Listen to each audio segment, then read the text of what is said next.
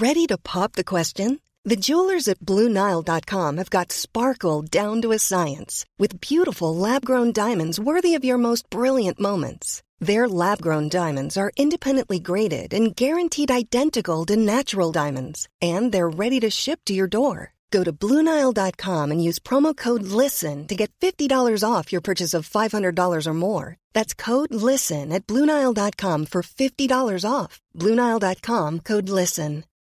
When you need mealtime inspiration, it's worth shopping Kroger, where you'll find over 30,000 mouthwatering choices that excite your inner foodie. And no matter what tasty choice you make, you'll enjoy our everyday low prices, plus extra ways to save, like digital coupons worth over $600 each week. You can also save up to $1 off per gallon at the pump with fuel points. More savings and more inspiring flavors make shopping Kroger worth it every time. Kroger, fresh for everyone. Fuel restrictions apply.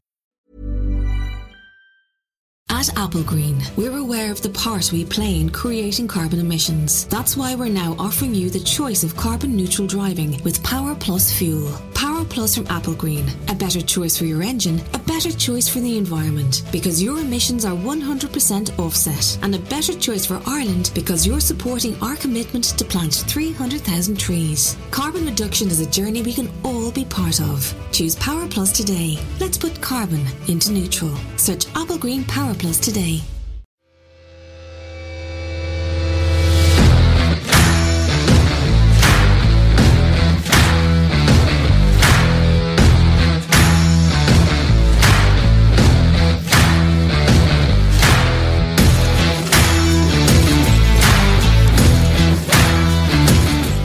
Yes, we've got an absolute belter.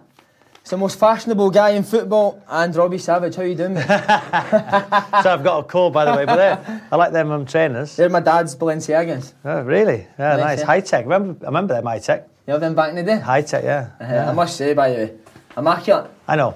And the Barnett's much better than I thought it'd be. Really? Uh-huh. Really? What's in it, Moose? No, it's just no. It's just like trademark. Just natural, mate. Natural. Bloody gorgeous, by you. I know. My teeth cost a fortune. though. I want to thank you as well because this set in Alderley Edge, well, we usually do these in a crack den in Glasgow. yeah, it is nice here. All day, it's lovely. Lovely. Do you ever get up to Glasgow to watch your beloved Rangers? My beloved Rangers. So obviously that's a bit of banter with Chris Sutton.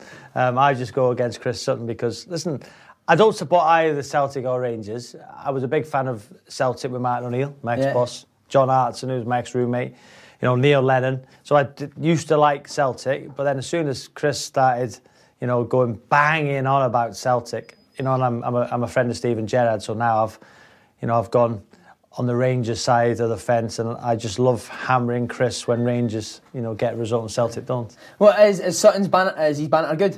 Brilliant, great lad. He's funny, Get isn't he? so well, good friends, um, good friends. But you know, even when Celtic are winning, he was just going on about how Rangers lost. But now, I, I, think you've got a title race on. I think I still think Celtic will win it.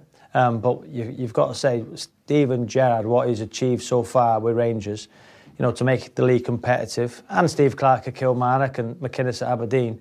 But it is Celtic and Rangers now. And when Rangers outplayed Celtic in that 1 0 victory, I thought Rangers were absolutely brilliant. And, you know, he's got some good players in now. So it's, listen, I'm sure you won a competitive league, you know, everybody in Scotland does. Um, but I think Steven Gerrard has, has done brilliantly well. Are you much more into the Scottish game now? You obviously Yeah, I do. Yeah, start, huh? I do. Yeah, That's great, Um, mate. You know, Chris winds me out that when Ra- Rangers went into Division Three, you know, I offered to play for them for nothing, and they didn't take that um, opportunity. But that was tongue in cheek, really. But Chris holds that against me, and every time I start winning an argument, he just resorts to, well, Rangers didn't win you in League Three, so you know. But I think people are quite negative towards the, the standard of Scottish football. I think, you know, when it's all about money. You know, when you've when you've got Celtic and you know, you know, the the, the wage difference between the Scottish Premiership is it called the SPFL? Yes, yeah, Saying all that as well, um, and and the Premier League in in in England, it's it's completely different. And you know, when you've got teams who are in third and fourth. When players are getting fifteen hundred, two thousand pound a week, you can't compare. So I think when people are negative towards Scottish football, they don't really know, they haven't done their research. And I, you know, I'm a big fan of Scottish football. You wouldn't have got your bed for that, though, would you? I would now, yeah. yeah, yeah, yeah. I know, we've Now, seen the fee that you've charged us. You did nothing for free. Uh, right, we'll talk about the old career, mate. Yeah. Early days growing up in Wales. What was it? Just football all the time, or was it rugby football, as well? just just football. North Wales. Um, I, I lived in a cul-de-sac um, with my mother, and father, and brother, and we used to have the, the, the green in the middle of the, the estate I lived in. And you know, every school holiday, it was you know, as soon as the, as soon as we woke up, bouncing the ball, knocking on my mates' doors, you know, and played on that um, piece of grass until it went dark. You know, so my father used to come and. You know, I was the first one. Um, I used to have, have to go in because I was playing with all the older lads, my brother's mates, and that what made me really, you know, toughen up. And it was, I always say, the younger, the younger brother seems to do quite well because you are, you know, he didn't used to, you know, he was he was good with me, but when you're playing with the bigger, stronger boys, they used to used to kick me all over the park, and it made me stronger. How was your dad? Was he quite a, a demanding parent? Or did he No, just you get not at it? all. No, just let me get on with it. You know, wasn't a footballer. Loved it. He supported Wrexham. Um, Is that your team as well? Yeah, was an engineer. Um, loved his football, but you know, you know, I work with an under 13 side now, and you know, parents can become a problem. But my father was, um, you know, so supportive. You know, never really. You know, never really thought I'd be a footballer. Never. That's why there was no pressures. There, and there shouldn't have been any pressures anyway, because I just loved doing what I'd done. And you know, I, I, I, I sometimes you still can't believe now what you achieved. You know, um, and my father probably just never believed it would happen anyway. So it was, yeah, he was so supportive, as was my mother. How did the Man United uh, move come about then? So I was playing for my dad's team. So we had a team called Bradley, and um, I was going to Crewe School of Excellence at the time. Um, every Monday, so my father would get home from work at five, have no dinner, have no tea, get in the car straight to Crewe, you know, and then back home at ten. So he was, you know, he was so supportive in enabling me to be a footballer by taking me everywhere. And I was playing for his local side. I was on, I was on schoolboy forms at Crewe, and I was playing for his local side, my local side, Bradley. And we played in a semi-final of a cup, and I scored, and I played well. And um, my mother and father were putting the kit away, and it was Plas Madoc in Wrexham. I mean, they were putting the kit away, and there was an elderly gentleman outside the door, and I tapped my mum on the shoulder and said, "Oh, um, who's the number eight? I believe it's your son." So I said, "Yeah, yeah, I'm just putting the kit away," and she was ignored him. So he gave her a card, and then she put it in her coat pocket. So in the car on the way home, she just went in the coat pocket and just seen the Manchester United scout, and she said. Oh, he's just been picked up by a Manchester United scout. Here's his number. I said, What do you mean you didn't speak to him? And I was crying in the back. What do you mean you didn't speak to him? We got home, we rung him, and then, you know, I went for trials and trials, uh, you know, a week's trial in the school holidays. David Beckham, John O'Kane, Chris Casper, Keith Gillespie. Um, and unbelievably, and this is where you don't never know, you know, you play football and Very badly. we, we, had a, we had a trial, not surprising. Um, we had a trial and um, a trial game, and Fergie was there. And it was the worst I've ever played. You know yourself as a footballer. You don't need your mum, your dad, your mates, whoever to tell you. You know yourself if you've played good, bad, or indifferent. And I come off the pitch, and my dad, he was sick, and he, I was sick, and I said, I blew it. And I was awful. I was awful. And then I went back to the digs on the Thursday night, and the Friday we were leaving. And on the Thursday night, the scout Hugh, um, Hugh Roberts, phoned up my parents and said, you know, we want to sign him on a four-year contract. And I was, I was still baffled because Fergie seen something, which I don't know to this day what it was because I was so bad, honestly.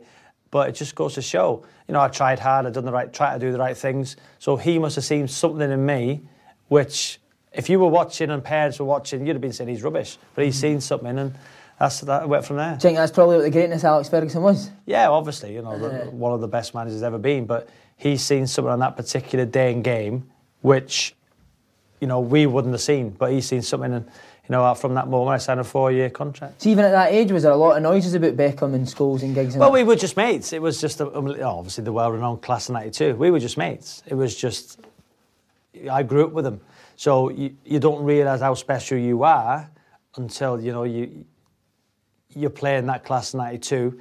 Because when the names then are Scholes, Neville, Giggs, Beckham, they're just your mates. They're not hmm. names at the time, but then when they get in the first team, and then not only now the legends of the game, but to play in that same youth team growing up, they were just your mates. Do you know what I mean? So it's not like I was signed for Manchester United when they're all renowned names, famous. You were just going through the journey with them, and they all worked hard. They all put in extra. You know, so it's not no coincidence that that team, the majority were legends.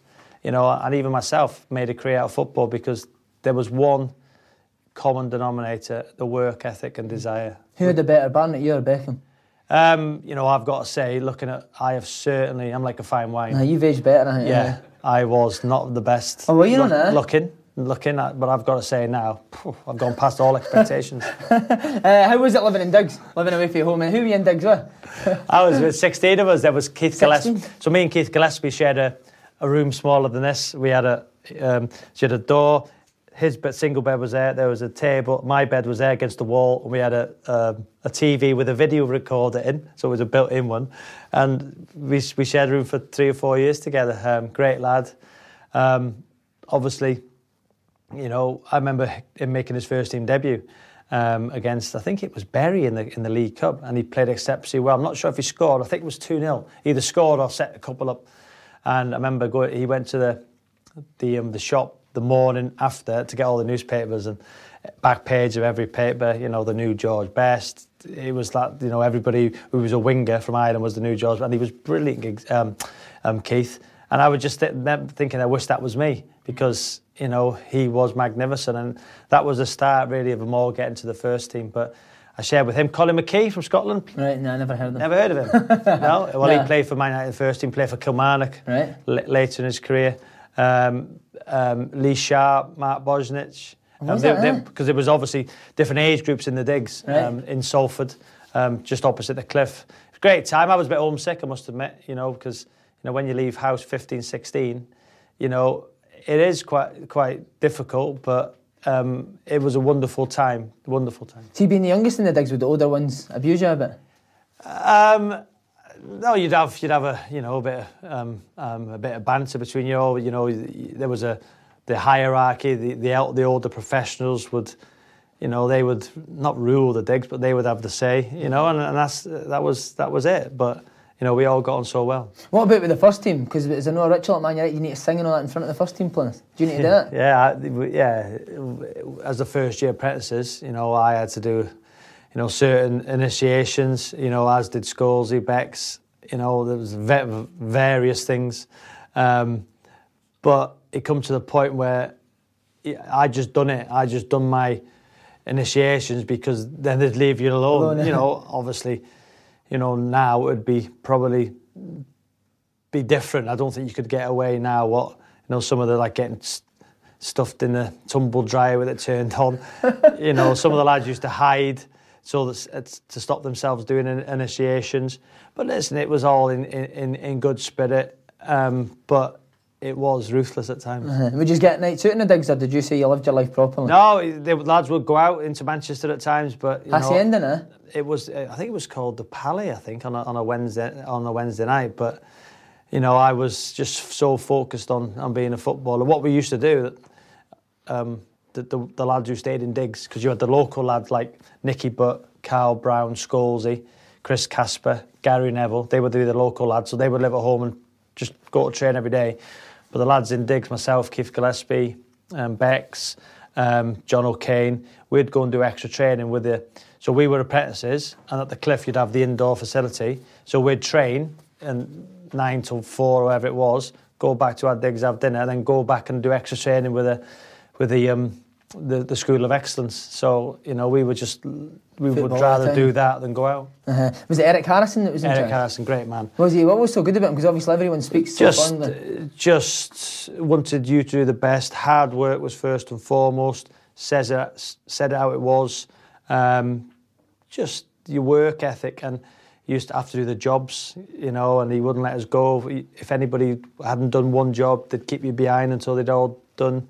It was just, he was just a great man and, you know, the reason why so many of those guys done so well. Uh, I read somewhere that you were a centre forward. I was, right? yeah, Did I you was. tackle many goals? I tackled corner flags. Um, I used to chase everything down. Um, I was never, you know, this is what not. It's not a regret, um, but it's one thing that I wish I'd have been a midfield player going through that system because, you know, I could run all day, I could tackle, you know, I, you know, contrary to what people think, I could pass the ball, I could receive the ball in, in, in any area of the pitch. You know, but I was a centre forward. I didn't have much pace, but I could run all day. I wasn't strong. I was very skinny. Um, you know, so I just wish that you know, as I go back to when Fergie seen me in that game and seen something that nobody else did, you know, I, I can't understand that how nobody seen me as a set as a centre midfield player going through that academy system. It was until Bobby Gould seeing me playing for Wales on the 21s that I was actually moved back into midfield because when I went to Crewe, I was a centre forward. Mm. You know, but I was never a centre forward. But even at that age, could you tell that you were better than other kids there? Well, when you say better than other kids, I think the big argument I have now with with everybody is that for anybody to make a living out of professional football, whether it be the National League, League Two, how good do you have to be? Because there's so many kids out there who want to be a footballer, and we can go to any park pitch any day of the week and see a game of football on a Sunday, wherever it may be, in Glasgow, in Manchester, and you can see pub teams, you can see grassroots teams, and you're looking at players thinking, wow, he's good. But you think how good you have to be to earn a living out of playing football on a mm. daily basis. So when people say he's not very good, he's crap, he's this, he's that, you know, I take, I, I don't like that because, you know, people don't realise how good you have to be as a footballer to make a living out of football. Mm-hmm. See yourself, obviously you've got a reputation as being quite chirpy. Were you like that as a young lad? Were you chirpy around the first team players? I was, I was, you know, I, I was, I was one of the lads. You know, I used to, I used to do the initiations. I, you know, and it's made me the character I was. You know, captain in four Premier League teams, my country. You know, and then when you get, get that wee, get that wee bit in there, I fun. Just, just saying, just saying, staying facts. Um, not making that up. Um, you know, it, it, enables you to, in, you know, as a captain, I, I then could bring the youngsters in, put an arm around them. I knew how to handle them in terms of if they, if they needed a lift, if they needed to have a, had a go at, you know. But one thing that if you ask most most players who play with me, you know, I would uh, some wouldn't like me, but the majority, I would hope, would say, do you know what, Sav was a great lad. Uh, the most I've spoke to have said that actually. But see, when you're a chirpy young lad, how would the older boys take to that? They'd love it, yeah. They'd love Would it. like you giving them a bit back? Yeah, yeah love it. But listen, I was respectful, of course. You know, would, you'd have to knock on the first team door at the Cliff, Manchester United, when you had legends Mark Hughes, Captain Brian Robson, Lee Sharpe, Giggsy, Brian McClair, Gary Pallister, Steve Bruce. You'd respect them, and and that's what I was taught, and that's what Harrison taught us. You know, you respect, you know, the elder players, whether it was the second year apprentices, the first year pros. Um, and that's what I'd done all, th- all the way throughout my career. Would you have a good relationship with Hughes and Giggs? Were you being a Welshman? Yeah. Hughesy, yeah, Hughes. Well, Hughesy was my hero, you know. And when your hero actually buys you uh, for Blackburn and you play for him when he's managing your country, it is it is great, and that's why I tend to stick up for him now. I know he's no longer in a job, but as a as a pundit, I try and stick up for him. I try and I try and look for the positives in managers and in players rather than it's easy to be negative in this in this life. Anybody can write a, a nasty or a, or a horrible story, whether it's on Twitter, in the newspapers, without thought. Mm-hmm. You know, if you can be more positive about play people, that's that's for me what I try and do. Um, you know, when Mark Hughes is from the same area as you, he takes he took me home in his Porsche once, dropped me off at my and father's house as a, as a youngster, as an apprentice. Did he? Huh? Yeah, you know, so the guy was my hero. So it's amazing when you know you actually get to play with your hero and then play for your hero, and your hero actually buys you. You know, so the last thing I'm ever going to do is because what he made my life, he made me, my, he gave myself and my family an opportunity, you know, to have a good life. Mm-hmm. You know, by buying me, by paying me a decent wage. You know, so why on earth if he struggles in, ma- in management, which you know people will say he has, why on earth why am I going to have a go at him when he's made my my family life, you know, to have a good life? How did it come about with the Porsche? Just after training, they'll take you Yeah, yeah. My, my father couldn't pick me up, and I was obviously a youngster, and, and he lived not far from me, so he dropped me off at my mum and dad's house. Did your mates see it? No, no, no. He's great. Well, imagine doing that. Like yeah. that's like, you know, I know I can see you're in awe of me. It's like me dropping you off at the. can you? Like, can you drop it's like, it? It's like me dropping you off at the station now. You tell your mates about it. Would you pay my ticket now? No. uh, obviously, Sir Alex. How, how good was he? I didn't really kid? see much of him. You know, uh, um, obviously it was Did you ever get a dressing down there? No, no, because I never made the first team. Um, I lived next door to him when I signed for Blackburn for six months. Did you? Yeah. Um, um, in a, we lived in, in Wilmslow in a, in a cul-de-sac, and I, I lived next door to him. And do you know what? To this day, for six months, when I used to leave the house, he'd be gone, and when I got home, he'd not be in. So the work ethic of that man is incredible, and that's why he was so successful. Because you know it's it's a tough job, and I think people have now seen you know what's happened since he's left Manchester United, how good a job he done. So you never see him take the bins out or anything? Never see him do anything. No. You never get a chat with him? Never seen him. No. No? Never seen him. No. Had to been brilliant. Unbelievable. Six months. Uh-huh. Uh, so when did you feel your time was up at Old Trafford? Was there a certain point that you thought, right, I need to go now? No, I, I, I thought I was going to get another contract. I got, so I done I done a two year schoolboy, two year YTS, and I got a year pro. So I was there for five years, and in that f- last season, when I was 19, you know, I don't make excuses, but I, I, I missed four months of that season because I had a double hernia operation, which got infected. Um, so I did I missed four months, and I played I think about 15 reserve games that season. I played up front with um, Dion Dublin. Um, um, played with Lee Sharpe, and I scored about six or seven goals in the, in the reserve team. And then it was just the day when we were all getting told, and I had an inkling because um, Neville's, Beck's, Gillespie, Scholes, they, they all had four. Nicky, Butt they had all had four-year contracts on the back of you know that that year. And I got to, I knocked on his door, and he just said, "Listen, I'm going to let you go. I've got better players here than you at the minute." But he said, "I honestly believe that you will come back to haunt me one day." And you know, I did. Obviously, went to Old Trafford with Blackburn, done a double over him that season, um, beaten four three, won at Old Trafford, two one, won at Leicester, won at Old Trafford with Leicester. You know, so you know, and to this day, Eric Harrison would say that he he thought I would have you know played in the first team, but I didn't. But I didn't. You know, when you have a go at Manchester United now, people say, "Oh, you're bitter because you didn't make the first team." But no, listen, I had a, a wonderful experience there, an experience where not many people in my situation would have had. You know, my son's having the same experience now. I've heard you talk about that. Yeah, he's he's now got a scholarship, starts in July. So it's amazing to think that, you know, how lucky am I that I had that experience and now my my 15 year old's got it. It's it's great. See, when you used to go back to Old Trafford, did you always felt like you had a point to prove to him?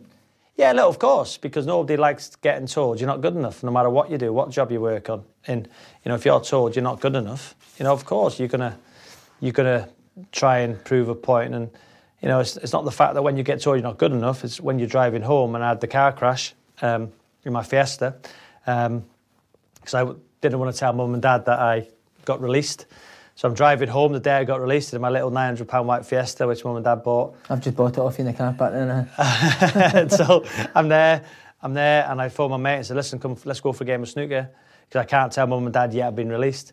And then we had a, we had, I, I had a head-on crash. Um, my pal in his Fiesta went into the back of me. I had to get cut out of the car, so lost a feel in my arm. You know, so not only have you been released by the biggest club in the world, the same day you, ended up in hospital, not knowing if you're going to get the feeling back in your arm, not knowing if you're going to play again. You know, and then for your mum and dad to come to your hospital bed to, to to say, "Are you all right, son?" To first and foremost, and then to tell them that I've been let go. You know, it was a hard day, really. So Uh-huh. yeah, so it was. But a- did that stand you in good stead for the rest of your career? Of I course think? it Just, did. Uh, Of course it did, but you know, it's uh, you have options, don't you? You have options. Do I give in? You know, like a lot of people would have, or do you continue the fight? And I thought, you know what? I've got still got something to prove, and you need you need a little bit of luck. I went back to Crewe under Dario, um, and I was in the B team for a year, playing at Rees playing in Crewe's B team. So you go from Manchester United, class of '92, to being this best team ever, to then playing on you know B team in the B team at Crewe when I was 19. You know, a lot of people would have give up, but you know I mm. didn't. so for all the high, highs you've had playing the Premier League lots of captain, there's lows. loads of Of lows. course, people lots of didn't see that either, did they? Lots of lows. You've been through all that stuff. Lots of lows. You know, you imagine being playing in the class of 92, win the youth cup, people talking about you, going to every competition you play and beating Barcelona into Milan, you know, and then getting released, having a car crash the same day, and then for a year, nowhere near Crewe's first team because the physicality in League One or Two was different, and I was nowhere near it. So then you're thinking, this could be it. See, just last on Man United class 92, I'm sure you've been asked about who, who did you think was the best? Um, I thought Gillespie was great because of his pace. Nicky Butt was brilliant. His drive runs midfield. You know, Becks. They were all this. they were all good, but you know, the best one was Scholesy. You know, who inevitably went on to be the best in my opinion. Um, but you know, Giggsy was Giggsy was part of the class 92, of course he was, but you know the ones I went through because when we were all coming through, Giggs he was training with the first team, but we all stayed together. So I'd say Scholesy. The Neville's hopeless. Um, no, great, they were. Um, Crewe, see when you see that, you go from Man United to Crewe and then you're not playing. Yeah. Was there ever a stage that you thought about chucking it now? No, because I always had that belief. I always had that belief that, do you know what, just keep going because, you know, I knew that it's just something inside me that I always wanted to be a footballer. You know, you could, everybody, I'm sure, wants to be a footballer. It doesn't mean you are going to be a footballer. But I just knew that I had to, you know, I used to, I used to have a, a pint of Guinness every night. My dad worked in a, in a, in a, in a firm which made um, cans, and he used to come home with cans of Guinness. And you know, to get stronger and bigger and quicker, I should drink a can of Guinness every single night.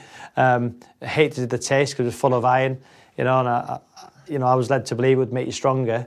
You know, it didn't. Um, um, but you know, these are the things I would do to just look at everything to try and make myself better. And I wouldn't say to my son now, who's 15, drink a can of Guinness every night. But I was only seven and a half stone.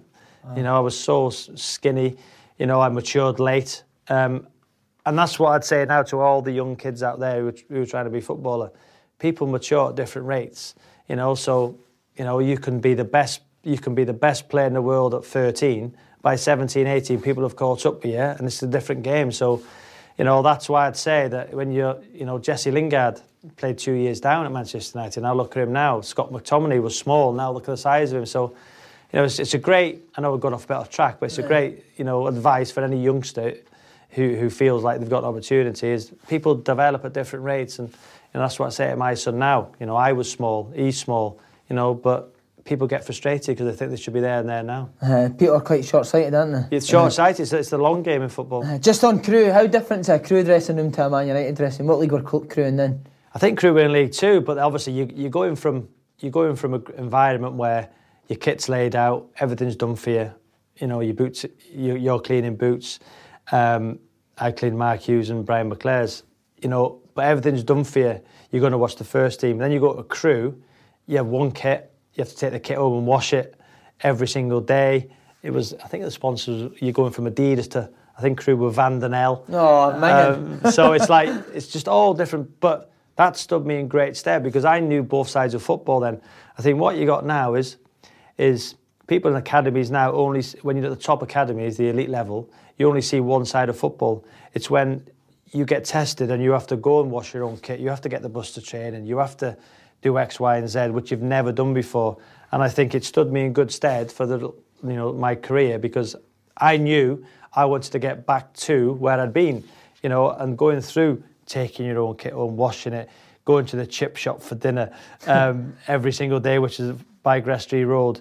You know, what the whole team would have a chip, chippy for dinner. Well, yeah, you'd have to take your own dinner. So I just got the chippy, you know, because I wanted to put weight on. It's just, it's just my. I was on fish and chips and peas and curry every single day you know, staying back after. So I've seen both sides where everything's done for you at that level, where this level, when you then become a man, because you, you're playing with, you know, big physical, you know, players who are accustomed to playing at that level. When you're seven and a half, eight stone, you know, come from Manchester United, they can think, Who, who's this? Who's this kid?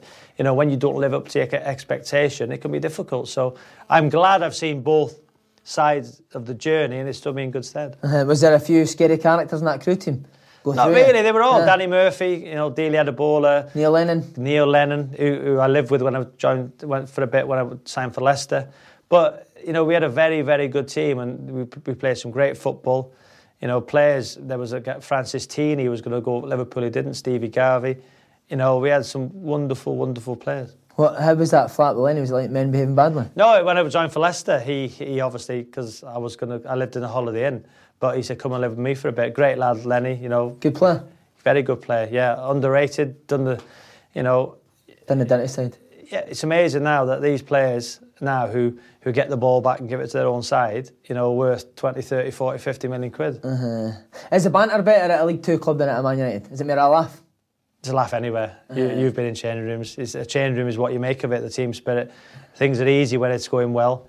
You know, I was in a I was in a, a, um, a changing room derby, 11 points, lowest ever Premier League total. You know that wasn't easy. But change rooms are what you make them. Uh-huh. Uh, you became a key figure for Crewe, uh, promotion to Division Two. Yeah, I did, but I got left out of the playoffs. So again, another knock to my career when I played every single game in that season, 41 games out of 46.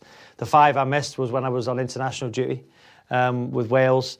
And then I come back and Dario offered me a new contract and it was 200, 220 quid a week for two years. And I said, I'm not so sure.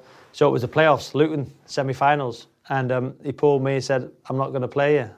So I was obviously, why? You know, about my contract. So they had a boy from, from Liverpool called Stephen Charnock who played instead of me, he was on loan. Um, so I didn't play in the semi-finals and missed the final against Brentford, which Crewe won 1-0. Was it Steve's Shaun Smith who scored the goal? So even though it was a great season for me, I missed out on the on the Wembley final because I wouldn't sign my contract, and that inevitably, you know, see me sign for Leicester. Uh-huh. So, see, as a young lad, would you go and chat managers' doors and stuff like that? No, quite, no, just, no, no. He just pulled me in and just said, "Listen, I'm not going to play." But I played in every single game. The five I missed was with Wales. And was that part of the reason for you wanting to leave as well? Because I was I wasn't signing my contract because you know I just thought you know, 220 pound a week was a lot of money. I mean, but I just thought I just going to take my chance. Uh-huh. And how how soon were you aware of Martin O'Neill's interest? Well, it was so it was Leicester City, it was Crystal Palace, Steve Coppell, it was Malmo in Sweden. Oh, it was, just suited you, old Malmo. I, I went to see Hart, I went to see Jim Jefferies. Did I was- you? I went, up, I went up to Tynecastle and it was, that was my first stop. So we, we were doing a tour. So my agent took me to Hearts first and foremost, went to Tynecastle. Um, Gary Naysmith was, I think he was captain or he was playing at the time. I think they won the cup that year or, or, or the Scottish Cup near that time. Right. So Jim Jefferies, manager, showed me around Tynecastle, loved it. So left Hearts, I was going to sign for Hearts. Then I went to Crystal Palace, seen, met Steve Coppell. Then I was going to sign for um, um, Crystal Palace. But then I, I met John Robertson, the famous. Uh-huh, great guy, yeah. Great player as well, with Nottingham Forest. Met him. Martin was on holiday. So I met him. He showed me around Filbert Street. And from the moment I met Robbo, I knew it was going to be Leicester. And then Martin phoned me that night from his holiday and said, We're going to sign you. And it, he, it's funny how football works because they actually see me playing for Crewe. They went to watch Danny Murphy, I'm led to believe. Uh, we played Wimbledon in the FA Cup. And um, Murph went to Liverpool. But I, I was the one that stood out. And they remember me from that game. Therefore, you know, that's why they signed me. So it was Leicester. What is that about Martin O'Neill that's so? No, what is that that's so good about him? you can't actually put your finger on it, but you know, with me, it was, he was just, you'd never, he'd never allow you to get too close to him. You could, you think for one minute you were his best mate, and then for a week he would ignore you in the corridor.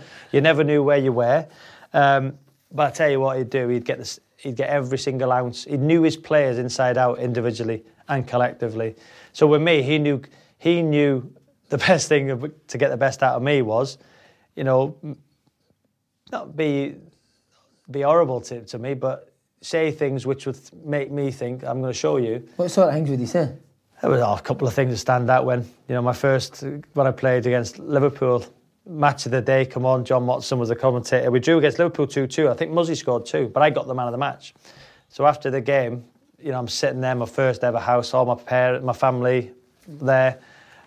You know, you want to be on match of the day as a kid, don't you, when the music comes on? And I just remember um, John Watson coming on to interview Martin, and he said 2 2 today, good result. Martin said, yeah, blah, blah, blah. Muzzy Izzet with two goals, but the boy that stood out today was your £400 sided £1,000 signing from Crewe, Robbie Savage. Martin said, yeah, done well today. Um, he said, but he lacks one thing. And John Watson said, what? And he said, ability. So it was um, that was our match of the day. And he pulled me in on the Monday morning. He said, you watch match today? I said, yeah. So um, he said, well, you know, I've just bought Arnar Gunnlaugsson, remember him? Uh-huh. Um, Baldy player. Three million from Bolton, and he wasn't playing, but he had far more ability than me. And he said, "Listen, I've just bought Arnar for three million. He's not on the side. Why?" I said, "Mm, "I've got no idea." Just." Um, he said, "Well, you're in my team because I know I'm going to get every single week. You, you, you give everything. You, what you lack in ability, you give more in energy, desire, personality, and that's why you're in my side." You know, the other time was Martin used to have this habit after, of coming at half time, and he used to start, shut the door, and you'd all be sitting in the changing room, and you'd be thinking, right, who's he gonna, who's he gonna come after? And you'd be thinking, please don't be me. And he used, used to have this green jumper with his sleeves rolled up, and he'd just, he'd stand against the wall, he'd do, put his glasses there, and he'd just do that, and he'd be looking round. And we played Arsenal, and I remember um, I tried to do a Maradona turn against Patrick Vieira, and the ball went out of play. Tags passed Gerry Taggart, passed me the ball, and I've tried to do that. It's gone out of play, and Martin's gone berserk on the sideline. So I'm thinking, right, I'm going to get it half time here.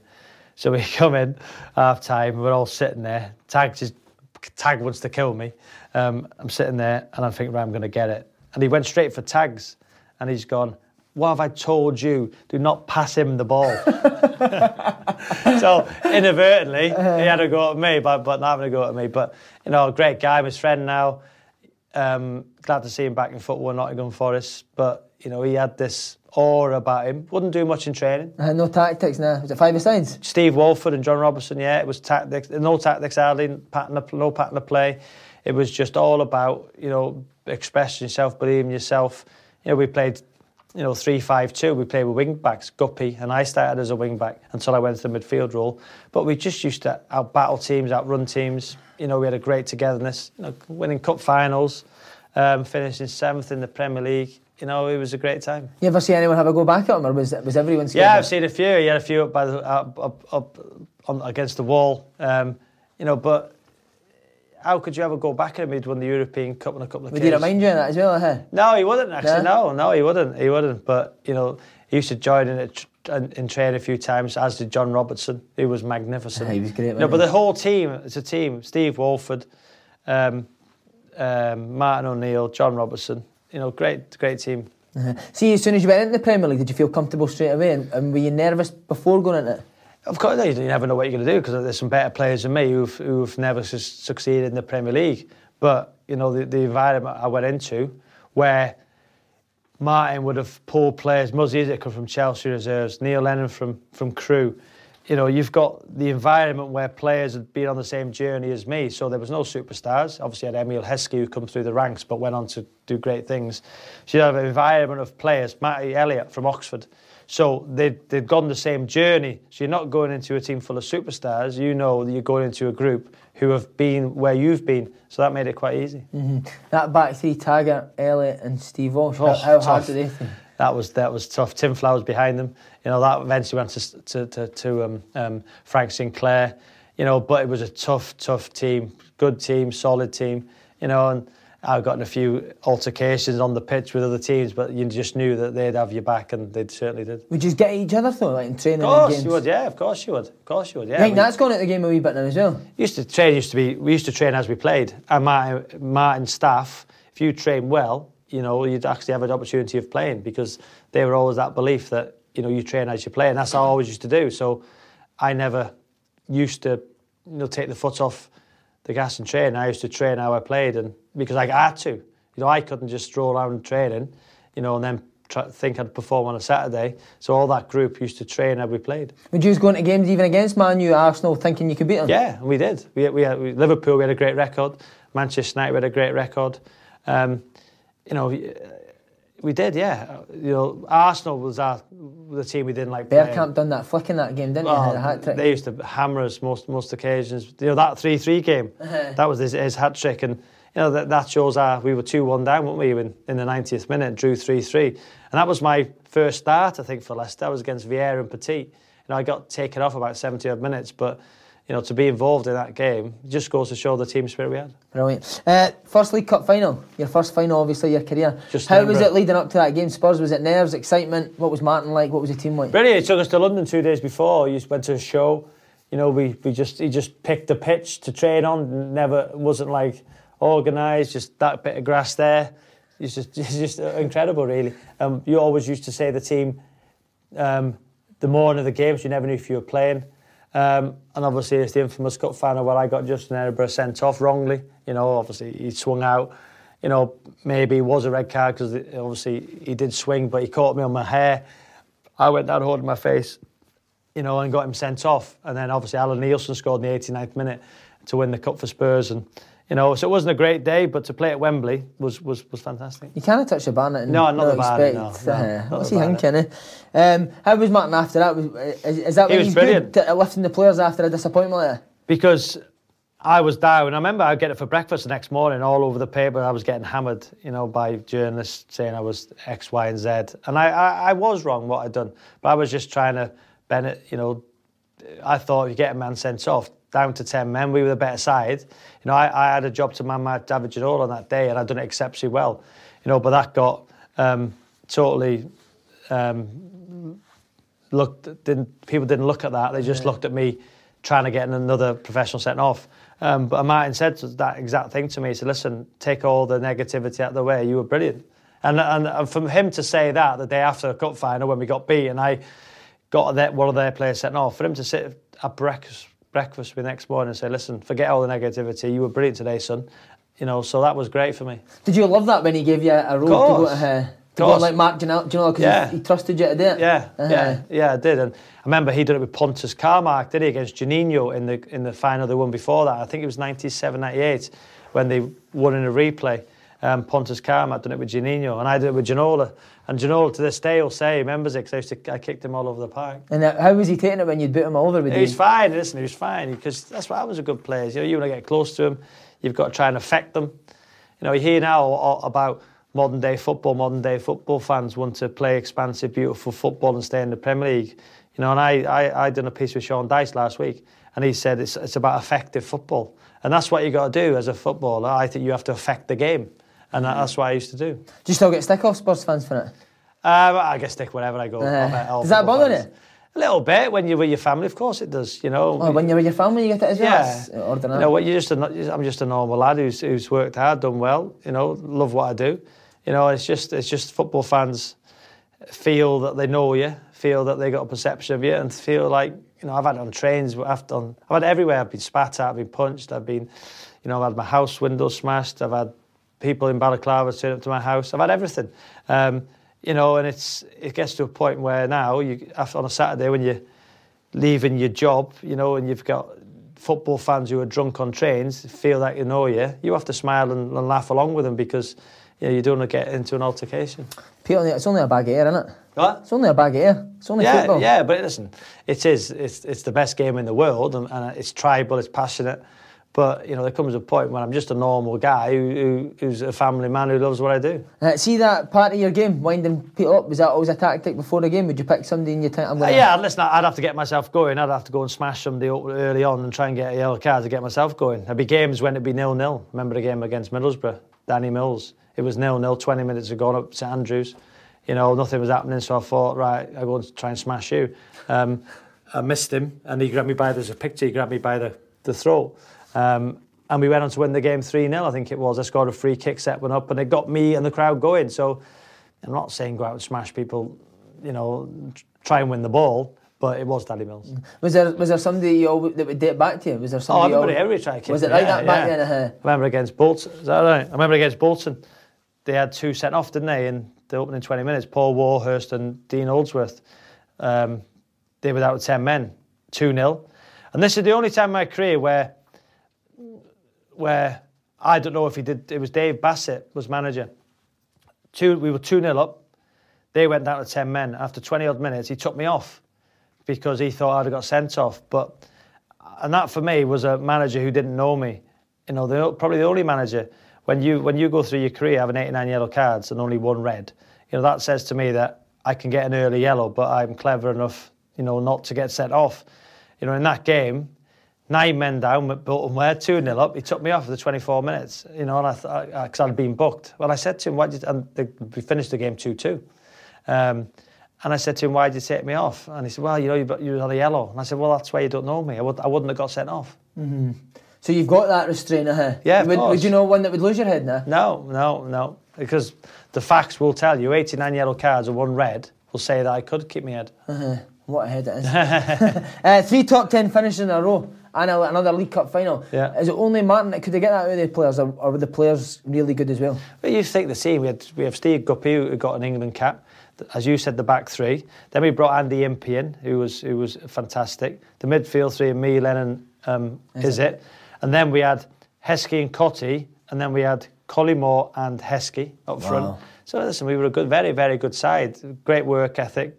Guppy would deliver great balls into the box. Muzzy Izzet, one of the most underrated players I've played with. Brilliant technique, great lad. Um, you know, and in, we had one of the best goalkeepers in Tim Flowers. Tim Flowers, So we had a very, very good side. How good was Heskey even at that age? How strong was he? Strong, brilliant, you know, magnificent, great lad. Um, you know, he was, you know, some of the things he used to do, he used to, you know, I'm sure that you ask Sol Campbell, Tony Adams, those type of players, Martin Keown used to hate playing against Heskey because he was quicker and stronger than them all. He was he was stronger than Campbell and Oh, Adams. you, you know, you watch videos, uh, you'll have to ask Sol and Tony Adams and these Martin Keown what they thought of him. But from our perspective, we always knew that playing against those sides, that if we had Heskey, we'd have a chance. Uh, just on the second League Cup final, playing against Tranmere, was there a lot of pressure on you to beat Tranmere? Well, there was because they were the underdogs and you know they were the neutrals' favourite. But you know, Matty Elliott with two goals, um, David Kelly scored for them. Um, but to win the cup the year after the losing the year before was so satisfying. And this is where that you know I get in my career. You people will say, "Oh, you only won one trophy," but that's one more trophy than a lot of people will, especially in, at Wembley, especially in today's climate where top four stay in the Premier League becomes so f- important. So if you're a mid-table club now, when you're playing weakened sides, or even the bottom teams or the top teams, how many players of from Leicester or you know looking at now Watford, uh, mid-table clubs, Newcastle, I'm going to win more trophies than all these players because of the the eagerness and the willingness to either finish in the Champions League place or to stay in the Premier League. So uh, how many Wiggins um, who won the FA Cup, Portsmouth, Leicester Cities, no, I don't mean win the Premier League, I mean win these trophies. How many players now, when they finish their career, will win nothing if you play for a mid-table Premier League club? Because I, I'm not sure there many will be. So that one trophy, I believe, that is, is amazing. To win a trophy at Wembley as a kid growing up is, is, is beyond your wildest dreams. What was a Martin O'Neill team talk like before a final? Nothing much. He'd come in five minutes before the game, piece of paper, say the team, you know your own jobs. Nothing. It was very, Would you like very that? Do Would, would you sometimes Yeah, like it. Yeah, You would like it. It uh-huh. worked for us. Uh-huh. Every manager's different, but he would at times he would go mad. What's the maddest you've seen him? Oh, grabbing people against the wall, just like Even for that, wee, is, is he quite a small uh, thing? yeah, it doesn't matter. He's the boss. He's the boss. Uh-huh. How was that dressing room at Leicester? Who'd have been the big, big characters? Obviously yourself. Lenny. Lenny, me, Steve Walsh, Muzzy. There was big characters, Uh-huh. big characters, but nobody tried to dominate. It was it was good. Was there, would there be fights in, in training and stuff like that? Not really, but no, not really, no, because the lads were good. They were all good lads. And you all respect each other. How was Collymore? All right, yeah, I got on with Stan. I got on with Stan. Some player, eh? yeah, great player. You know, did he live up to his expectation? Did he get the best out of himself? Um, but you know, I've known Stan for a long, long time. Know his family. You know, nice guy, Stan. Uh-huh. And uh, Martin O'Neill's good at getting the best out of these sort Yeah, of players, isn't and he did. Uh, Remember- he treat guys like Stan Collymore differently? No, to everybody the same. Remember Stan's hat trick against Sunderland. I think we won five two, and Stan got a hat trick. You know, wonderful performance. Um, and I think Stan broke his leg at Derby um, for Leicester, and that was, uh, you know, it was I was there, and you know, to see your teammate, your mate, break his leg is not nice. Obviously, I broke mine late in my career, but um, you know, Stan, good lad. Uh-huh. Uh, okay, Martin O'Neill leaves. Gutted when he left? Um, yeah, but understandable. Um, he had opportunities. I think he turned Leeds down when we were there, but then went to Celtic, and you know he had a great time at Celtic, didn't he? And took Neil Lennon with him. Um, but yeah, of course, when a manager's picking you, when a manager plays you every week and picks you, you, you want him to stay. Uh-huh. Was there ever uh, talk of you going up there? No, that never was. No, never was. Nah. Would you have went? What I've went, listen, Celtic's a massive football club, but the Premier League is, you know, you want to be playing against Manchester United and, and Liverpool and Arsenal, Man City and Chelsea. They're, for me, that's what you want to play in. Okay, you wouldn't. I played in Europe with Leicester, played against Atletico Madrid, and played against, um, you know, in the Europa League. Obviously, didn't play in the Champions League, but you know, when you're playing every single week's a challenge, whereas in Scotland it's not. Uh, you, Leicester eventually got relegated in 2002. Yeah. What was it that changed after Martin had left? I don't know. It's uh, you know we had new managers. We had Mickey Adams, who's a great fellow, Harry Bassett. Um, you know we weren't good enough. I think inevitably, if you're not good enough, I remember the opening day we got beat five 0 against Bolton. I think it was, um, and that was the beginning of the end. We brought in Dennis Wise, we brought in uh, numerous players, and you know it wasn't the same. And you know we knew. I think in the March we were down, and then that's when I moved to Birmingham. Uh-huh. And uh, I remember the big boy Akinbiyi came in. How tough was that with him? He couldn't score a goal, could he? He couldn't, but do you know what? Ade, great work ethic, you know, and it was one of those situations where, as a teammate, you want him to score. And I think it's a famous picture when he scored against, I think it was Sunderland, and he took his. T- and do you know, we were all so delighted for him because it's, it's hard, it's hard, and people will say, you know, people will talk about how much money they owe, their lifestyle, but you know what you go through when you're not scoring as centre forward and the pressure on him, and you read reports about how bad you are. You know, so the lads were right behind him. Uh-huh. Uh, I want to ask you about one opposing player. You said that he was at Man United, were you? He was an older guy at Celtic when I was there, Dion Dublin. Now, I've never seen him angry except on Homes Under a Hammer where there's a bit of damp in a three bedroom detached house.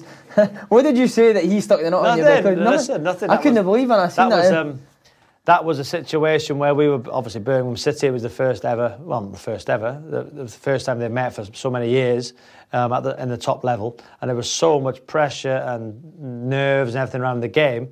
The first game was 3 0. Peter Enckelman let the ball under his foot. So did, uh-huh. We won. We won that game 3 0, and it was you know so. We were the you know Villa were the bigger club.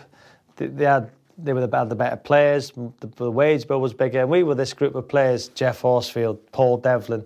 Ian Bennett, me, you know, um, and we went to those games with this belief and this hunger, and this desire, just to think with you, whatever happens, you're not going to beat us. And then Steve Bruce instilled that into us. We won that game 3 0, and then the replay, oh, the replay, the second one at, at Villa Park, night games. No idea why the games were at night, mm-hmm. um, but they were great. Villa Park, you know, and I can see that the, the challenge itself was a red.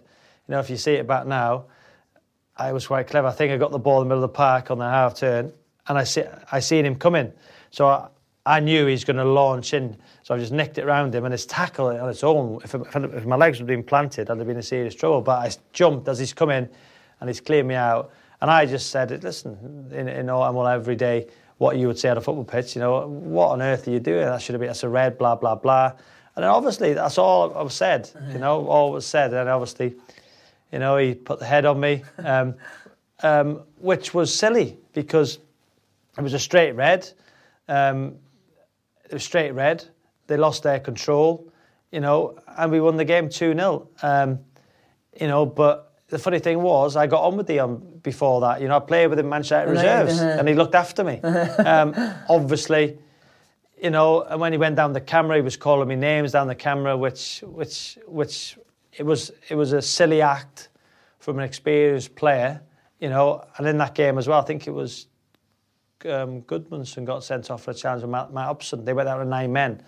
You know, on the occasion got the better of him. And now you still get it when people tweet me the picture, mm-hmm. you know, where's Dion Dublin? But listen, I've got nothing against Dion Dublin. Um, nothing at all. I'm not, and I, and I, I, don't care if he likes me or doesn't like me. I'm not bothered. Um, he, he, can't affect my life. Mm-hmm. So, you know, I don't when I see the picture, doesn't I'm not, I'm not bothered. We won the game. The, the rest history. But um, you know, if simple. Uh, obviously, Steve Bruce signed you for Birmingham, as you mentioned there. Uh, did he remember you from Man United? Yeah, he did. Um, I, I, I tried to buy his, his car. He had a white um, Volkswagen Golf convertible. And I remember when I signed him, he said, you know, I'll offer you my car, but I haven't got it now.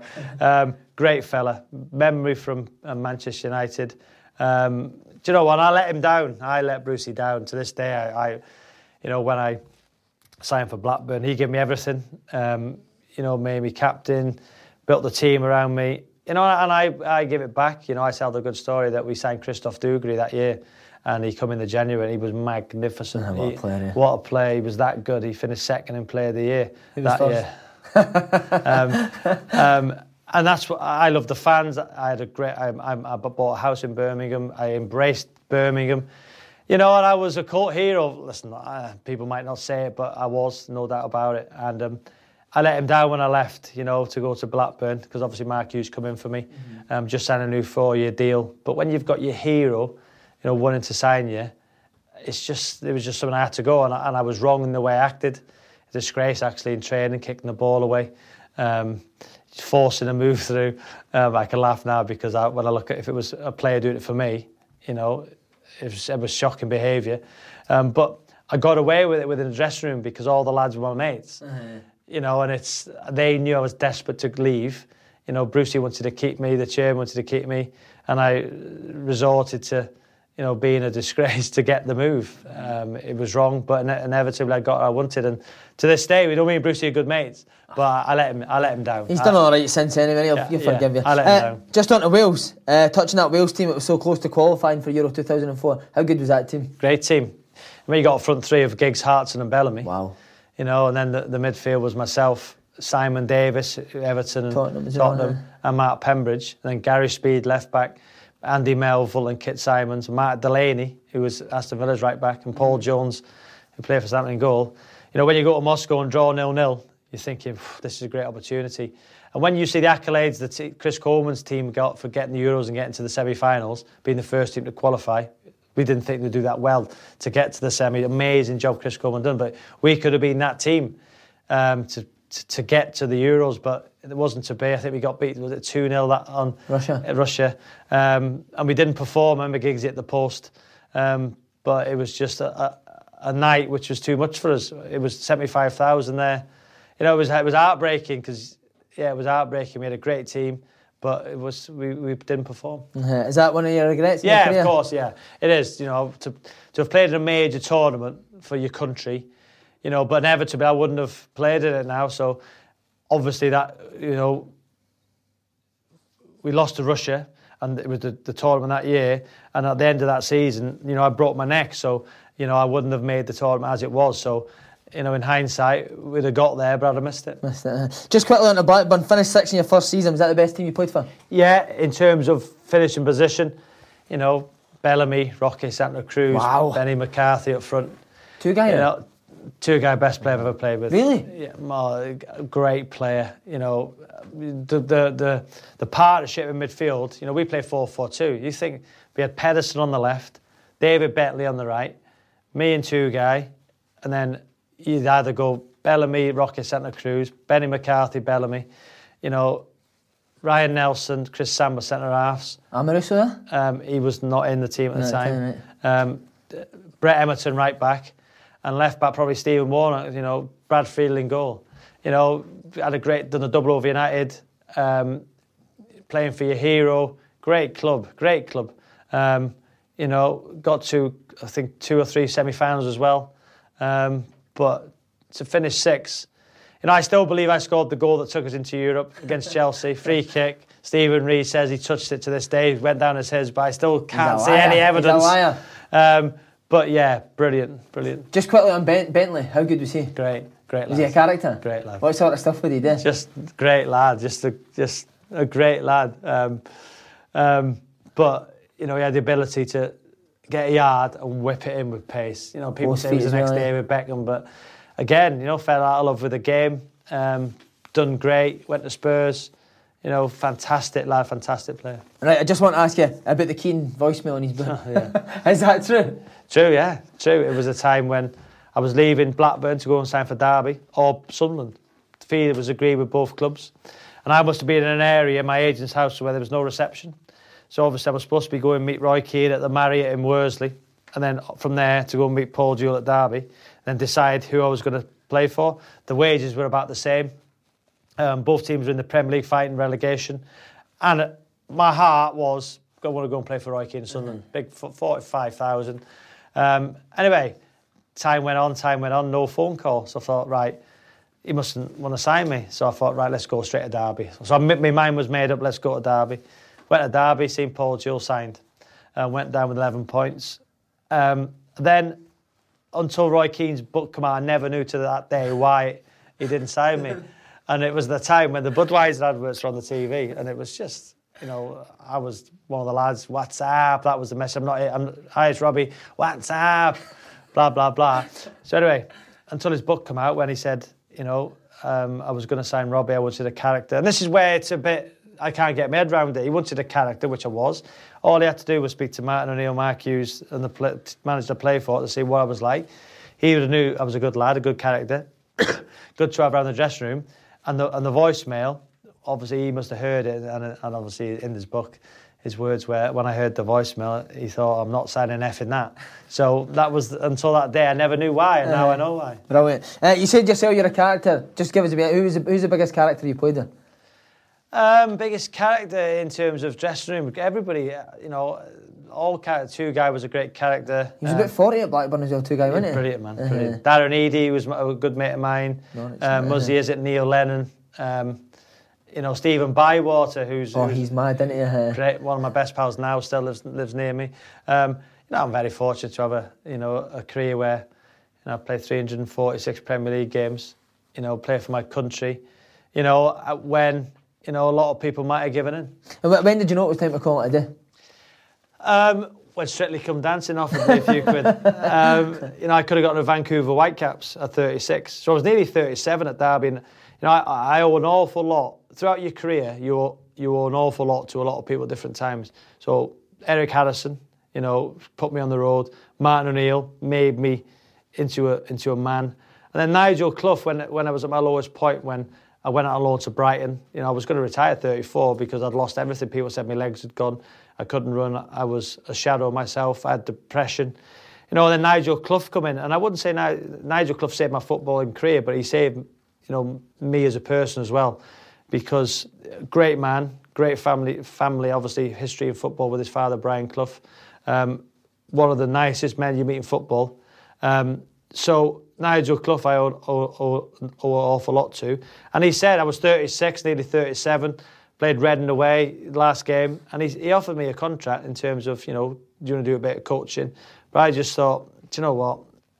I was a type of character, and I'm sure you've come across a few. If I wasn't playing, I'd be the most miserable. Mm-hmm. And my my aura would bring people down with me because I wanted to play, and I couldn't imagine sitting on the bench in the championship, knowing I couldn't do what I'd done and not play every week. I, I would have been unfair. So I said I said this to Gaffer. I said, listen, Gaff, I'm not. He said, you know, you'll play 10, 15 games. I said, I don't want to play 10, 15 games. I can't play against Manchester United, Liverpool for the majority of your career and then be sub against Barnsley, Rotherham, Fleetwood. I'm just making names. Of, I don't mean that in a bad way, but I can't do that. You know, so I, I called it a day. Um, and then I done Strictly Come Dancing, which you know, put me onto that next level in terms of what I do now. Uh, you were hopeless on it. Uh, At least I got on it. I know, I know you're doing the media now, but last question. Surely you want to get into management eventually? I manage an under 13 side now in Egerton, and uh, you know I really enjoy it. I've got, I've done all my, I haven't done my A license. I've, I've, I've got to start my B. Um, you know, I'm not a coach. I'm a man manager. You know, if I, if I did do management, I'd have to get a, a coach because I love man management, the, the, side of things, the metal side of things. You know, um, I never say never. I love what I do now, but you know, when I see Gerrard doing great at Rangers, Frank Lampard doing great at Derby, obviously their footballing careers enable them to get a bigger job, better job, quicker, and rightly so. Where I'd have to probably start in the National League, which is fine. You look at Sol Campbell starting at Macclesfield, Paul Ince starting at Macclesfield. You know, so I would be prepared Paul Scholes. Scholes today, Oldham, uh-huh. you know, and it's great. It's fantastic, you know. And, and, I'd have to go probably lower than that, which I which I would do because I'm a fighter, because I've got a great work ethic, and never say never. Um, um, but listen, one thing's for sure that I've been very fortunate to do what I've done and to do what I do now. And you know, every day I, you know, I'm a humble guy, and uh, listen, I, I, know I'm lucky. Robbie, it's been a pleasure. Thanks very pleasure, much. Man. Pleasure, pleasure, pleasure.